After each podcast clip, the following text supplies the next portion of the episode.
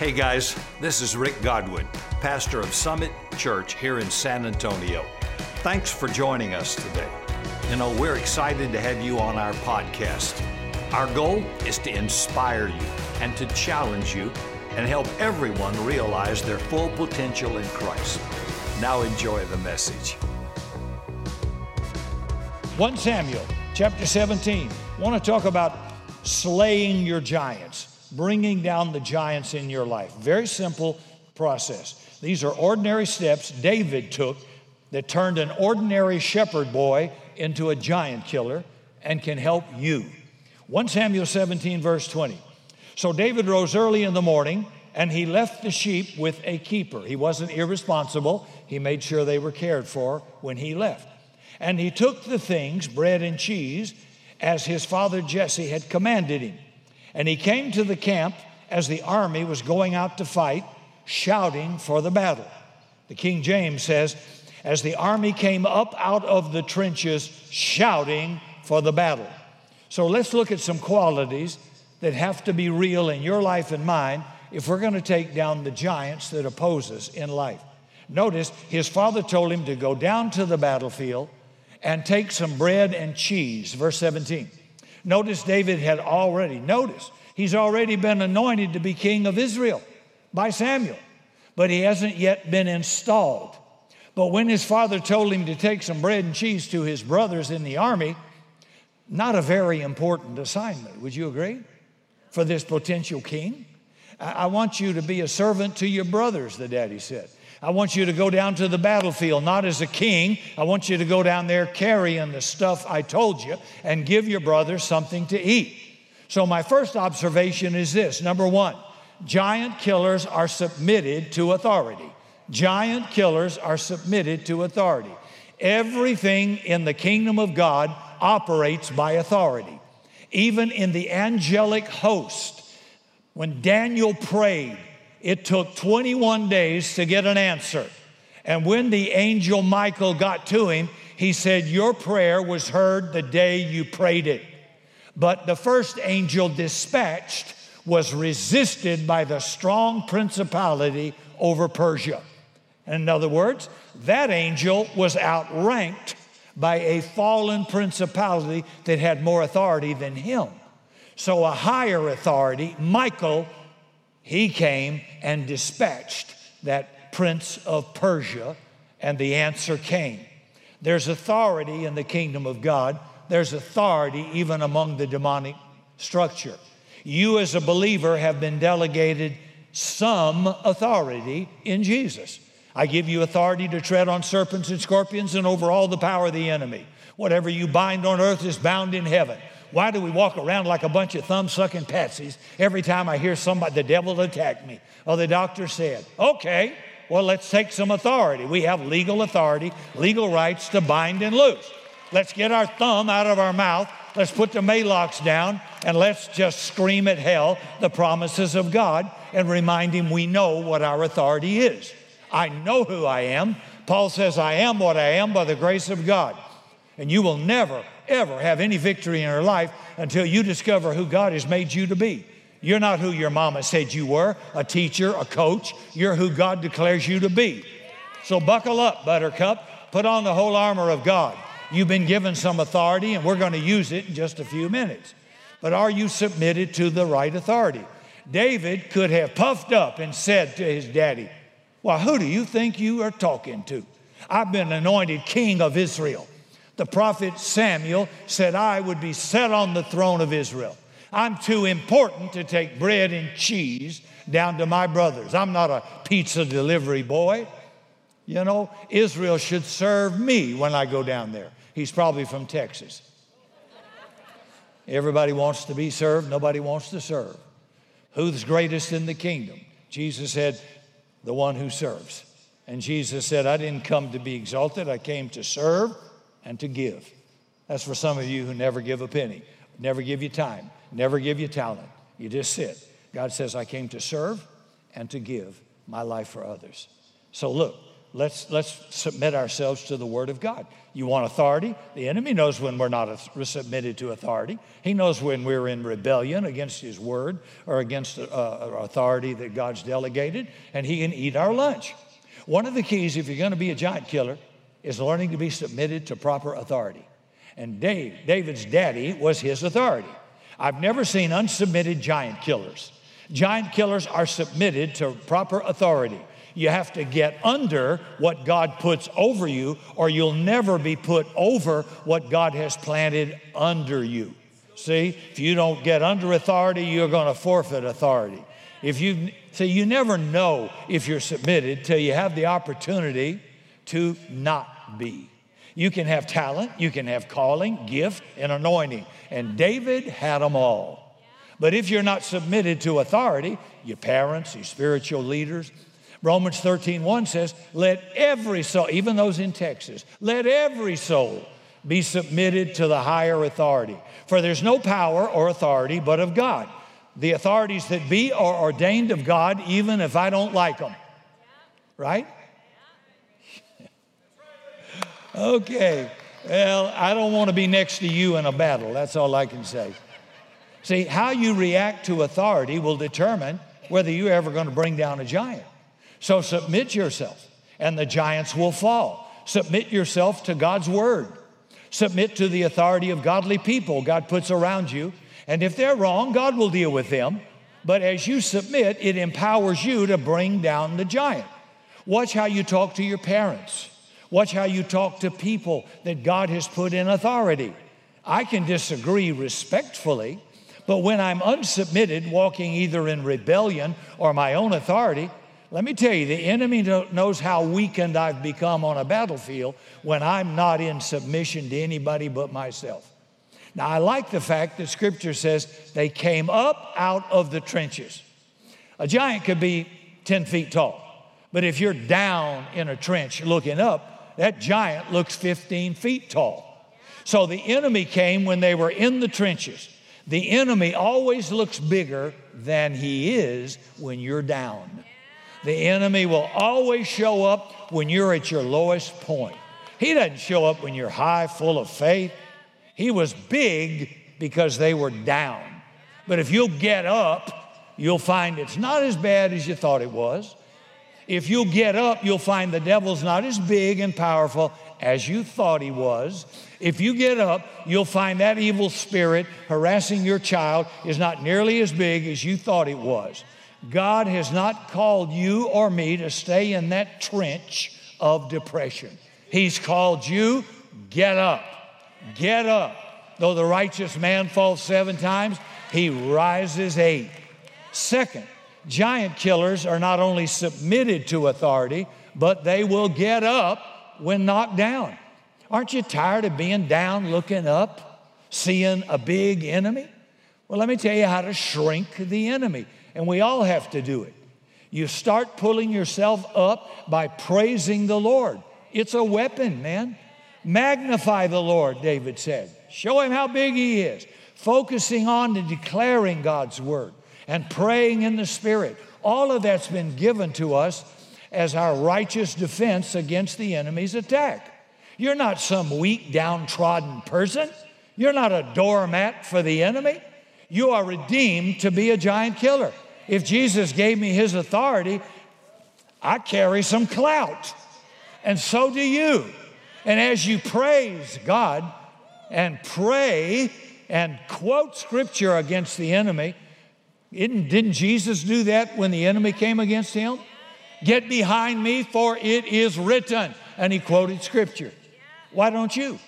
Well, I don't know. Well, write it down, Sparky hold up the paper and quote it walking around the house or somewhere. Read it out loud, walking the dog. But do it, declare it. Jesus is the high priest of our confession. He's going to watch over those words to confirm them and make them real in your life. So God will begin to lift your spirit up.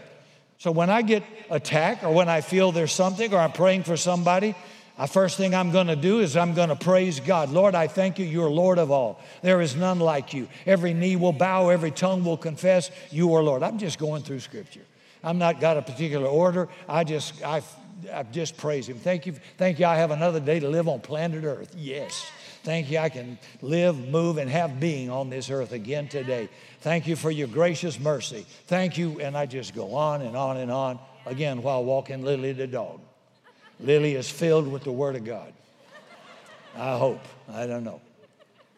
But as you go up, the enemy goes down. He, he's not going to make me afraid, not going to intimidate me, not going to patronize me. I, I, know my rights. I know his lies don't out, outweigh the promises of God from Scripture. So I'm going to declare them again. If Jesus had to do it, I'm going to do it.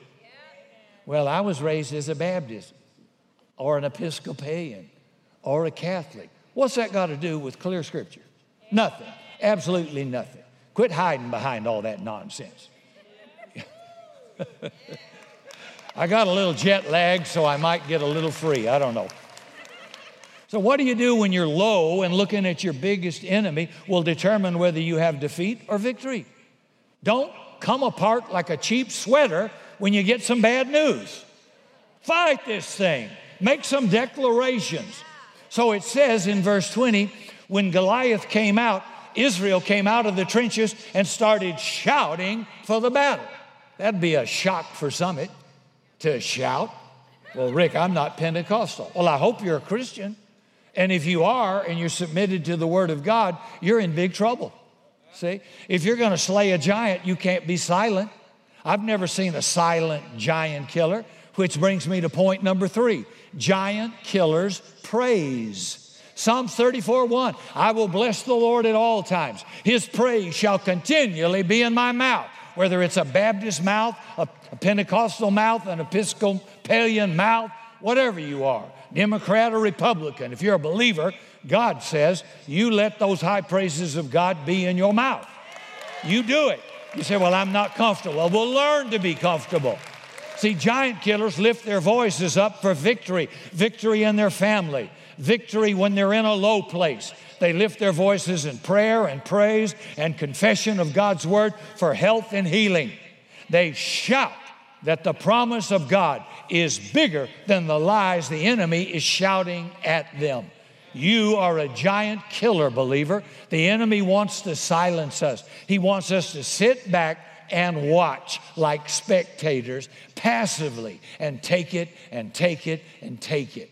I like what Joshua said to Israel at Jericho shout for the city. That's Joshua chapter 6. You ought to read that. I like what Zechariah said in chapter 4 shout grace, grace to it. Giant killers are shouters. How about a little shout, folks, this morning? How about a little shout? There you go. There you go. Listen to Psalms 47, verse 1. Clap your hands, all you people. Shout unto God with a voice of triumph. That doesn't exclude any denomination, does it? No, it does not if you're a believer. Don't allow people to minimize your praise. Lift your voice. Begin to trash talk back to the enemy. Remind him he is a defeated enemy.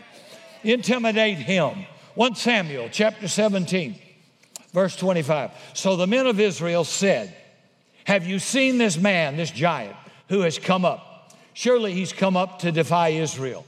And it shall be that the man who kills him, the king will enrich with great riches, and the king will give him his daughter and give him exemption from all taxes. Got my attention. How about you?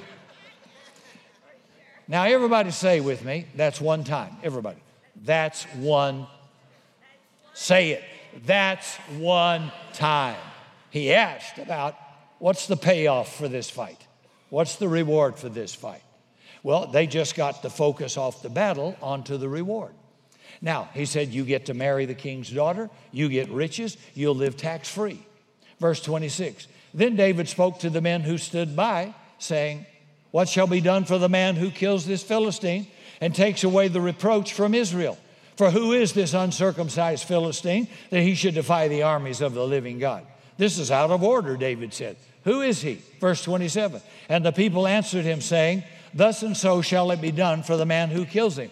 Now, this is the second time they repeat the reward for killing or bringing down this giant.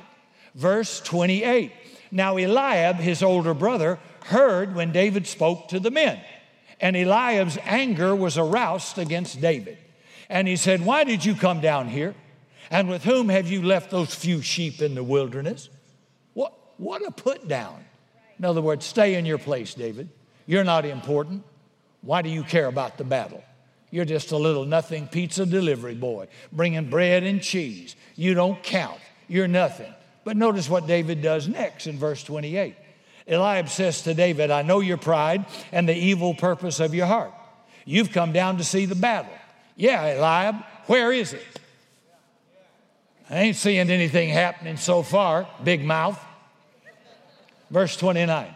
I would love to have been there for that. That would suit me fine. And David said, What have I done now? Isn't there a cause? Verse 30. Then David turned from him towards another person and said the same thing What is the reward? And the people answered him as the first ones had.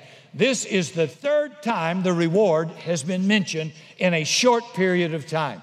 Now, this is a big clue to a giant killer. Point number four giant killers always focus more on the reward than the risk. More on the reward than on the risk. Tell me, David said, what will I get if I win this battle? You get the king's daughter, you get riches and exemption from taxes. Now, why is this the third time a repeat of the reward David has asked about? Why is it important? Because when you get in the battle, the enemy always wants you to lose focus and focus on the wrong thing. David focused on the payoff, on the reward. So get your eyes on the prize. See, the battle is worth fighting for. It's worth fighting for our families our home, our children. It's worth fighting for our dreams, fighting for our health, fighting for our church. It's worth standing up to hell when hell comes charging in. It's worth that. I have to know, well, God makes me promises in the Word. If you do this, I'll do that. So I want to focus on that, not the risk involved. Living eternal life with Jesus in heaven will be worth it all. It's worth fighting for. It's worth keeping your family in church. It's worth saying no to evil. It's worth focusing on the reward. So I get my eyes off the risk and get them onto the reward. And one day in eternity, there will be no more sorrow, no more death, no more tears. It will be worth it all. Amen? Yeah, there's something greater than heaven and something worse than going to hell. Getting to heaven and seeing my family there is a lot better than just going to heaven alone. Say, we, that's what we're here, fishers of men. It's, we're not here for us going to heaven, we're here for those that aren't. And we ought to be inclusive and we ought to be a witness and say, Come on, I'm going to take you to lunch. I want you to come over. Let's see, next week, Christine Caine's here. I want you to hear Christine Caine, a great lady, been here many times, got a great national ministry. You're going to love her. She's good, she's funny, and uh, she'll rock your boat. Come on and go with me. Can't you do that? Shoot, we could fill every seat. But somebody has to open their mouth, just go and trot along. Somebody has to do something. And something's worse than going to hell as seeing my family follow me there because I wouldn't take a stand for Jesus. I wouldn't slay the giants. Verse 38 says So King Saul clothed David with his armor, and he put a bronze helmet on his head and clothed him with a coat of mail. Verse 39 And David said, King, I can't go with these. I haven't even used them, I haven't tested them. So he's saying, point number five, giant killers have to be themselves. He's saying that giant killers have to be themselves. I can't be you. God didn't anoint me to be something I'm not. I don't have an Instagram me and a real me. There, the me that's up here is the same me you're going to go to dinner with. The same me you're going to meet in the shopping mall. The same me you're going to find me on the dark side on 281 during heavy traffic. I am what I am by the grace of God. I don't have the preacher me and the real me. This is it. And I figure, well, if that's what God wanted to use, then good enough for me. All right. David probably thought, yeah, I know my radio slingshot doesn't look as good as your big shiny sword, but this is what God gave me. This is the gift God gave me. See, it might look like a riding lawnmower in a Rolls Royce showroom, but it's what God gave me. And if the anointing's on it, it's powerful. Whatever God has given you. Amen. I don't have to be Billy Graham. I don't have to be T.D. Jakes. I can take my little sling into the battle. Giant killers say, I can't be you. I can be me, anointed with what I have. God will anoint you to be you, not a fake you. The enemy wants to make you feel insecure about what you have and what you are. God wants to bolster your confidence in who He has declared you to be and to use what He's put in your hand. He always asks me, What's in your hand? Well, it's a stick, Lord. Well, give it to me. It becomes the rod of God. What's in your hand? Well, five loaves and two fish. But what's that? That's not enough in the building fund to build anything, to feed anybody. Well, break it and disperse it. And God made it enough after He blessed it. Whatever you have is enough to do what God has assigned you to do. He'll anoint that. Quit comparing what you got to I got to somebody else got. Verse 40. Then he took a staff in his hand and he chose five smooth stones from the brook and he put them in a shepherd's bag and his sling was in his hand and he drew near to the Philistine. He didn't run away, he went at the Philistine. He, he, he, you got to face your enemy, charge him. So, I mean, you charge hell with a squirt gun. You charge. You don't retreat, you go forward. Don't you dare back up or back down. Wonder why David only got five stones. Oh, a lot of different reasons. Number six, giant killers are determined people. If I miss with one, I got four more. You know, occasionally you miss, you hunters. I got another one. Right? If prayer doesn't take the enemy down, well, I've got prayer and fasting. If that doesn't work, I got some praying widows praying for me. If that doesn't work, I got my tithe and gifts to work for me. I got all kinds of stones in my pocket because I'm determined and I'm not going to quit until this thing tormenting me or attacking me comes down. Determined. How determined are you? I think five was the most David had ever missed trying to hit something. he thought, I'm not going to quit until this sucker comes down. And Goliath had four of the brothers. So he may have been thinking one for each, right? Folks, are you determined to take down the giant attacking you, your health, your marriage, your children, your future, your destiny? Now, watch this. As David goes out to throw that stone, he rocks and rolls Goliath, and Goliath comes down. Giant killers are submitted to authority, they are disciplined, they get up when knocked down, they are shouters. Giant killers are the same in the darkness as they are in the light. They see trials as training, not trouble. They've got to be themselves. They use what God has given them. Giant killers focus on the reward. Giant killers are determined. Giant killers take authority over the enemy and take Goliath's authority, his head, back to their tent. They attack. So I want you to do something, unless you're handicapped. Get up on your feet right now. Let's give God a couple of moments of praise. Come on, let's give Him some praise. He's worthy of all praise, all honor, all glory. We give Him that praise. Now we're going to do something else for just five minutes. We're going to take authority over our enemy in many areas. If you need health or healing this morning in your body, you're struggling with some infirmity, I want you to make this confession with me right now and open your mouth and make it make it known. Father, thank you. You sent your word to heal me, to deliver me from all destruction. On the cross, you took my sin my sickness, my disease, my pain, and infirmity. And by your stripes, I am healed. I thank you, I have a legal right as a believer in Jesus to health and healing. Thank you, Lord. You became a curse for me that I might inherit the blessings of Abraham. I command toxins poisons, carcinogens, mycotoxins, fungus, spike proteins. I command you out of my body and blood. I decree that every virus, every germ that touches my body or my family's body will die in the name of Jesus and have no power over me or my body. In Jesus' name, I thank you, Lord, for health and healing. I command infirmity out of my body, out of my blood, out of my cardiovascular system.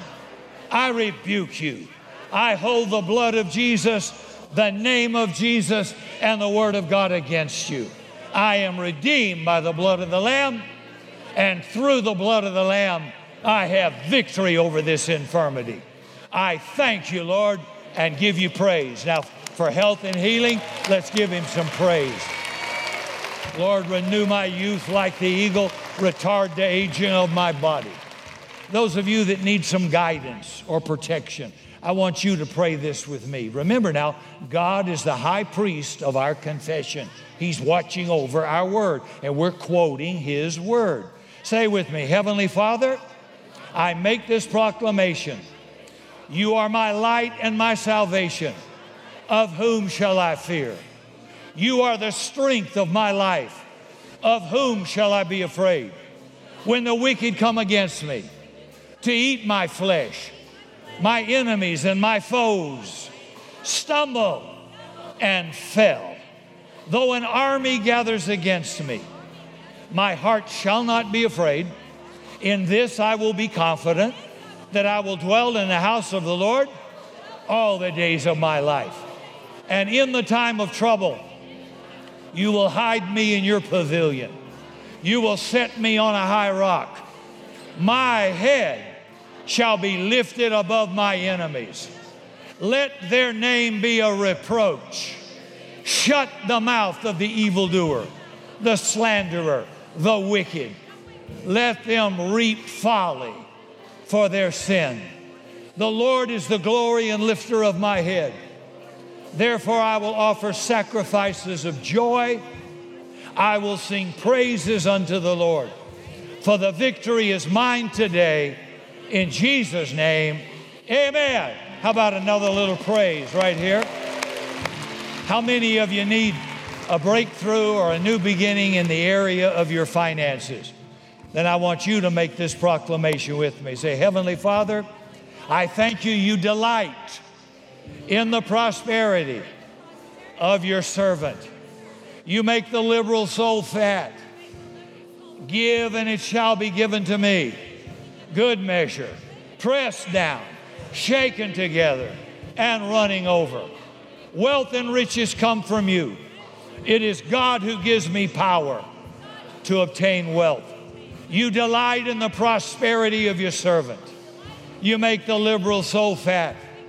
The generous man will prosper, and he who refreshes others will himself be refreshed. You will plant me by rivers of living water. My leaf shall not wither. Whatever I do shall prosper. Thank you for houses I didn't build, wells I didn't dig, vineyards I did not plant. Because I have honored you with my living and my giving my harvest will come to me abundantly above all I ask or imagine, pressed down, shaken together, running over.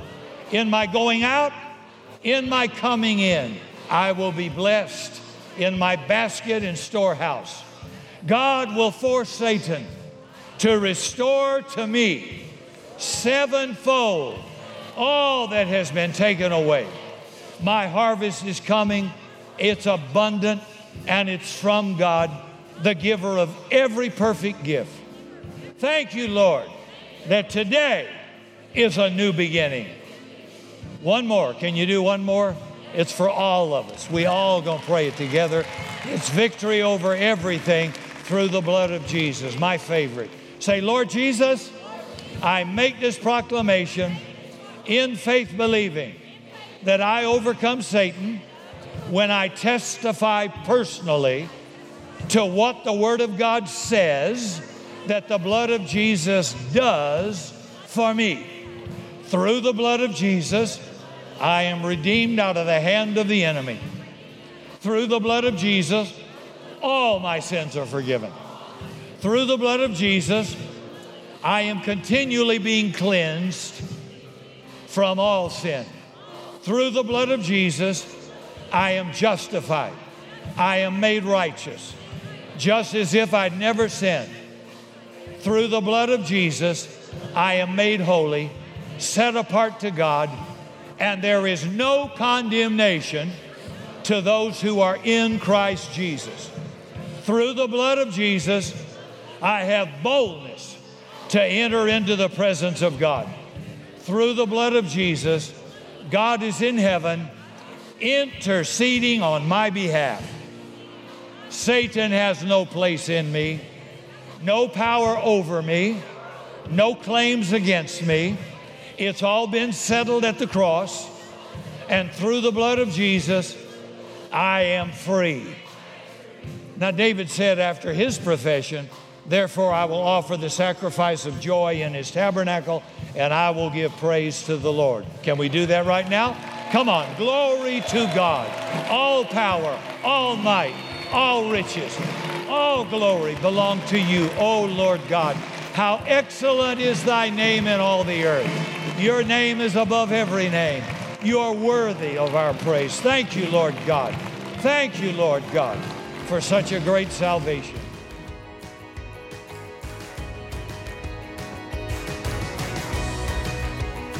Hey, thanks again for joining us today. If you enjoyed the podcast, subscribe and share it with a friend. Follow me by visiting the links in the description. I'm praying today that God richly blesses you this entire week.